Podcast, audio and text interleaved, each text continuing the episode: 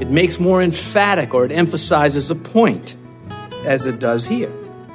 So the Old Testament could not perfect us, could not finish the work, could not make us fit for heaven. And so we read in Jude 24 Now to him who is able, that is Jesus Christ, to keep you from falling. And here it comes to present you faultless before the presence of his glory with exceeding joy. Only Christ does that.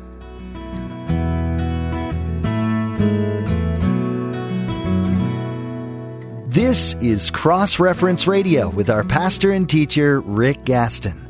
Rick is the pastor of Calvary Chapel, Mechanicsville. Pastor Rick is currently teaching through the book of Hebrews. Please stay with us after today's message to hear more information about Cross Reference Radio, specifically how you can get a free copy of this teaching. But for now, let's join Pastor Rick in the book of Hebrews, chapter 10, as he begins his message, Christ's Perfect Work. Hebrews chapter 10, verses 1 through 18 356 words, I believe. Two minutes, 24 seconds, if everything goes as planned. So if you have your Bibles open to Hebrews chapter 10, and would you please stand for the reading of the Word of God? For the law, having a shadow of good things to come, and not the very image of the things, can never, with these same sacrifices which they offer continually, year by year, Make those who approach perfect, for then would they not have ceased to be offered?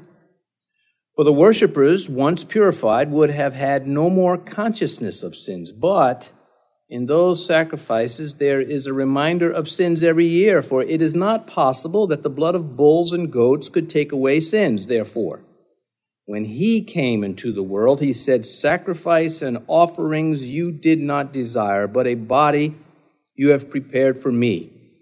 In burnt offerings and sacrifices for sin, you had no pleasure. And then I said, Behold, I have come. In the volume of the book it is written of me to do your will, O God. Previously saying sacrifice and offering, burnt offerings, and offerings for sin you did not desire, nor had pleasure in them which are offered according to the law. Then he said, Behold, I come to do your will, O God. He takes away the first that he may establish the second. By that we have been sanctified through the offering of the body of Jesus Christ once for all. And every priest stands ministering daily and offering repeatedly the same sacrifices which can never take away sins. But this man, after he had offered one sacrifice for sins forever, sat down at the right hand of God, from that time waiting till his enemies are made his footstool. For by one offering he has perfected forever those who are being sanctified, but the Holy Spirit also witnesses to us. For after he had said before, This is the covenant that I will make with them after those days, says Yahweh. I will put my laws into their hearts, and in their minds I will write them. Then he adds, Their sins and their lawless deeds I will remember no more. Now, there, where there is remission of these, there is no longer an offering for sin. Please be seated. If you get nothing else out of that section, you understand the word of the word sin is repeated, that it is being considered and dealt with by Jesus Christ. And in the end, it is He who deals with sin. Everything else was leading up to Him. And so we're discussing this morning the perfect work of Christ. Christ, perfect work. Perfect as in finished, as incomplete. And so we are shown the meaning and the depth of His death in all of its riches. Throughout Hebrews, the writer remains on subject. He doesn't forget, he does not lose sight of what he is doing in this letter, and he is, it is a battlefield for the souls and the minds of those he's writing to. He's trying to demonstrate to them the superiority of Christ, because without that understanding, your Christianity is doubtful. his death, death of Christ, the perfect sacrifice. So, for those of you who may not be aware of what's happening in this Hebrew letter, and those of you who are, please bear with me. But just a quick review. The temple of the Jews is still standing. That means it's before 70 AD when the temple will be destroyed.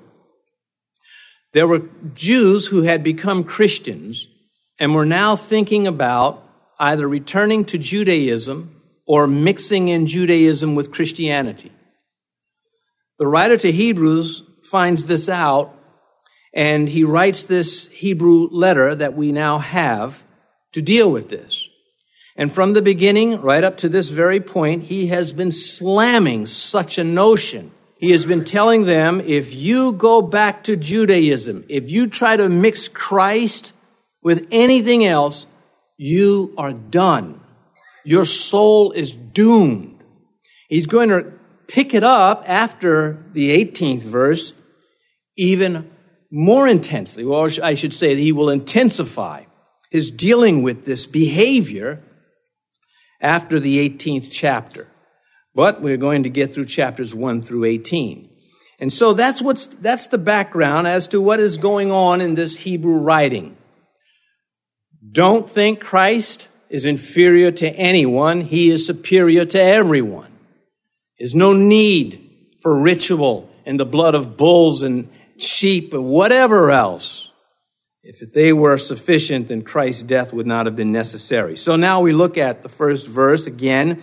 For the law, having a shadow of the good things to come, and not the very image of the things, can never with these same sacrifices which they offer continually, year by year, make those who approach perfect. Well, he says the law having a shadow of good things. We talked about this in earlier chapters, the shadow, but we're going to hit it again because the writer feels it's necessary. And of course, the writer is led by the Holy Spirit. Shadows are indicators of something greater. A shadow is a real shadow, and really that's it. But what it is pointing to is something that is more important. The Jewish sacrifices spoke of sinners separated from God, but they offered no solution. They were anticipating God resolving this issue of sin through the Messiah. Colossians, Paul writing and trying to deal with these very things in, in, with his audience, he says, Let no one judge you in food or drink regarding a festival or a new moon or Sabbaths which are a shadow of things to come, but the substance is of Christ. That's what Paul says. That's what the writer to Hebrews is trying to say. That whole Old Testament system was a shadow. It spoke of a greater thing. It anticipated Christ's coming. But He is the thing. He is what is all about. Even today, people struggle to be satisfied with faith and they look to make up trust in what God has said. They look to make up for a life that is not walking with Him with ritual and works and other forbidden practices so they can feel secure with God when all the while they are distancing themselves from Him. This was the temptation of the Jews at this time in history. They just wanted, they were raised with going down to the temple and offering the sacrifice, but Christ now fulfilled all that. That's not necessary, but something in their hearts that I still want to do it and it was faithlessness. That was in their heart, telling them, Christ really, you know, yeah, he's good, but, but I need more. I need to feel it this way. I need to be in touch with my roots. And again, the writer is saying, don't you dare. Don't you dare suggest that his death on a cross wasn't enough. That you still can go back and do these things. And so, to retain that which is obsolete or to have that which is forbidden in practices of faith is to reject Jesus Christ and his perfect work. That's what this is all about. And as I mentioned, he's been hitting this throughout. He's almost saying the same thing every chapter we have discussed from Hebrews because it was necessary. If you've ever tried to dislodge something that was stuck, I mean, really stuck, you have to hit it over and over and you have to pry and you have to work on it. Well, these folks, it was stuck in their heads that it was okay what they were doing. And he is hitting it over and over to dislodge these lies that they were falling for. And who's the mastermind behind all of this? Satan. And he finds the portal in the flesh, that part of the human being that is given to sin. That part of us that really is not interested in what God says, but what it wants. He says here in verse 1 these can never, can never with these same sacrifices which they offer continually year by year. So, being the shadow of what was coming, they had to do it over and over. He's talking about the, the, the Day of Atonement. Well, we'll come back to that in a moment. But still on this shadow thing, that's why they had to do it year by year. It was just a shadow, did not satisfy. it. A shadow of a key cannot unlock anything. It cannot get a prisoner out of jail. A shadow of a meal cannot satisfy hunger. It can talk about the food, it, of course, symbolic of it. The shadow of Calvary, where Christ was crucified, can redeem no one. And that's what the Old Testament is a shadow of Christ, of a greater thing to come. But it could not save souls. It could not open the gates of heaven to sinners, even if they were righteous in this life, as sinners go. And so, before Christ's crucifixion and his liberation of the saints and ascension to heaven, before that, when a righteous person died, they went to righteous Sheol. They did not go to heaven. And it wasn't again until Christ was risen that he set the captives free, well, till he was crucified. And so the system of sacrifices were incapable of accomplishing what they symbolized. For that, you had to have Christ. Try lifting a heavy burden off of yourself with your shadow. Try having your shadow help you do anything. And you will find it is incapable of doing anything but speaking about you. So he says, make it, it was, could never, with these same sacrifices, which they offer continually year by year, make those who approach perfect. Now, that Greek word for perfect is complete. That's the definition of the word. Not perfect. When we think of perfect, we think without error. Well, it does mean that. It does mean that without error, and in this sense, it has finished what it was supposed to do, and that is unlock the gates of heaven for sinners. The law couldn't do it.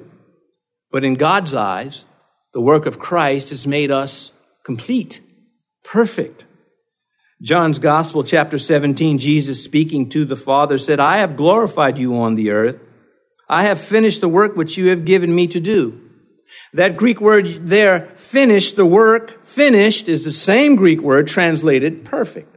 You can do that. You have alternate translations or alternate words for, to, to translate it. It's going the same place. There's no contradiction.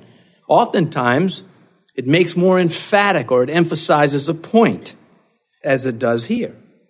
So the Old Testament could not perfect us, could not finish the work, could not make us fit for heaven. And so we read in Jude 24, now to him who is able, that is Jesus Christ, to keep you from falling. And here it comes to present you faultless before the presence of his glory with exceeding joy. Only Christ does that. All of the writers of the New Testament are saying the same thing. Jesus Christ and no other is worthy of our praise as the Savior of our souls.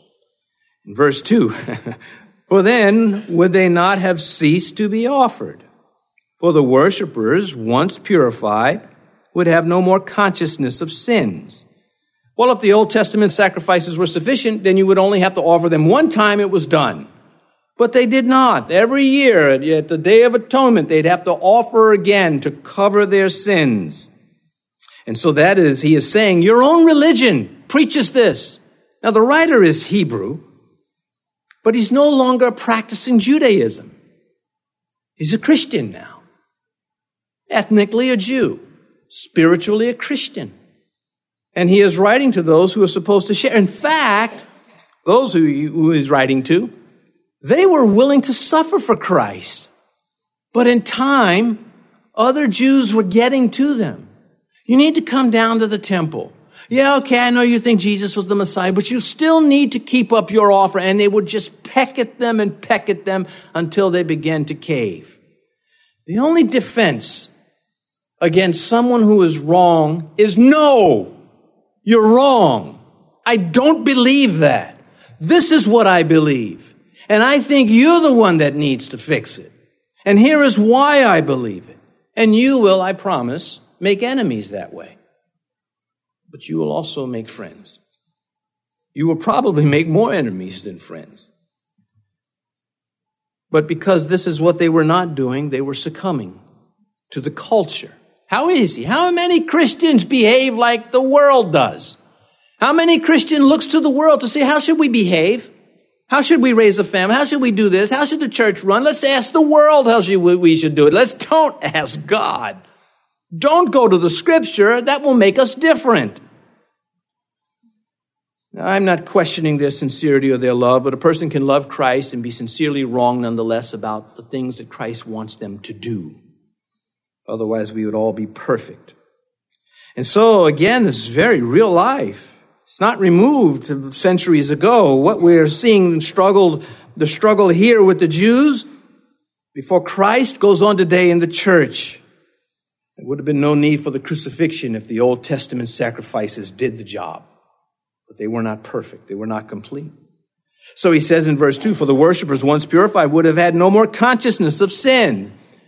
The consciousness, the awareness that the guilt is there. The whole guilt issue is not settled in the Old Testament. And so, John's Gospel, chapter 8, verse 36, Jesus says, If the Son makes you free, you shall be free indeed. You're free from your sins. Yeah, you will commit from time to time. You will stumble. You will cross the line. You will trespass. You will be where you're not supposed to be. But that won't send you to hell anymore because the blood of Christ washes your sin. It does not applaud it ever. God doesn't think there's anything funny about a little sin. It cost the Son of God a, gruesome death to have us forgiven. But the reality is, we're still stuck in the flesh in this world.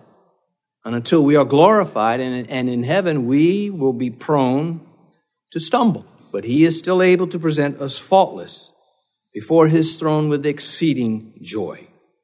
And so the writer is saying, there's proof of what I'm talking about that they offered these offerings every year. They, they knew that sin was there on them and they could not enter heaven. Hebrews 9, verse 9. It was symbolic for the present time. It's all that Old Testament system in which both gifts and sacrifices are offered, which cannot make him who performed the service perfect in regard to the conscience. Maybe I should say it this way. Well, I'll clear it up a little bit. We are, we are not saying the Old Testament has nothing to offer us. It has everything to offer us. It is equal with the New Testament because it is God's Word. However, there's been a development, a progression in God's Word.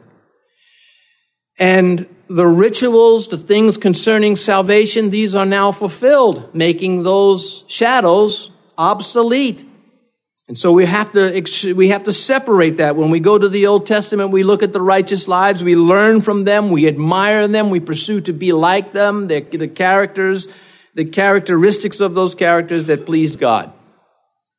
But when it comes to salvation from sin, we do not use ritual.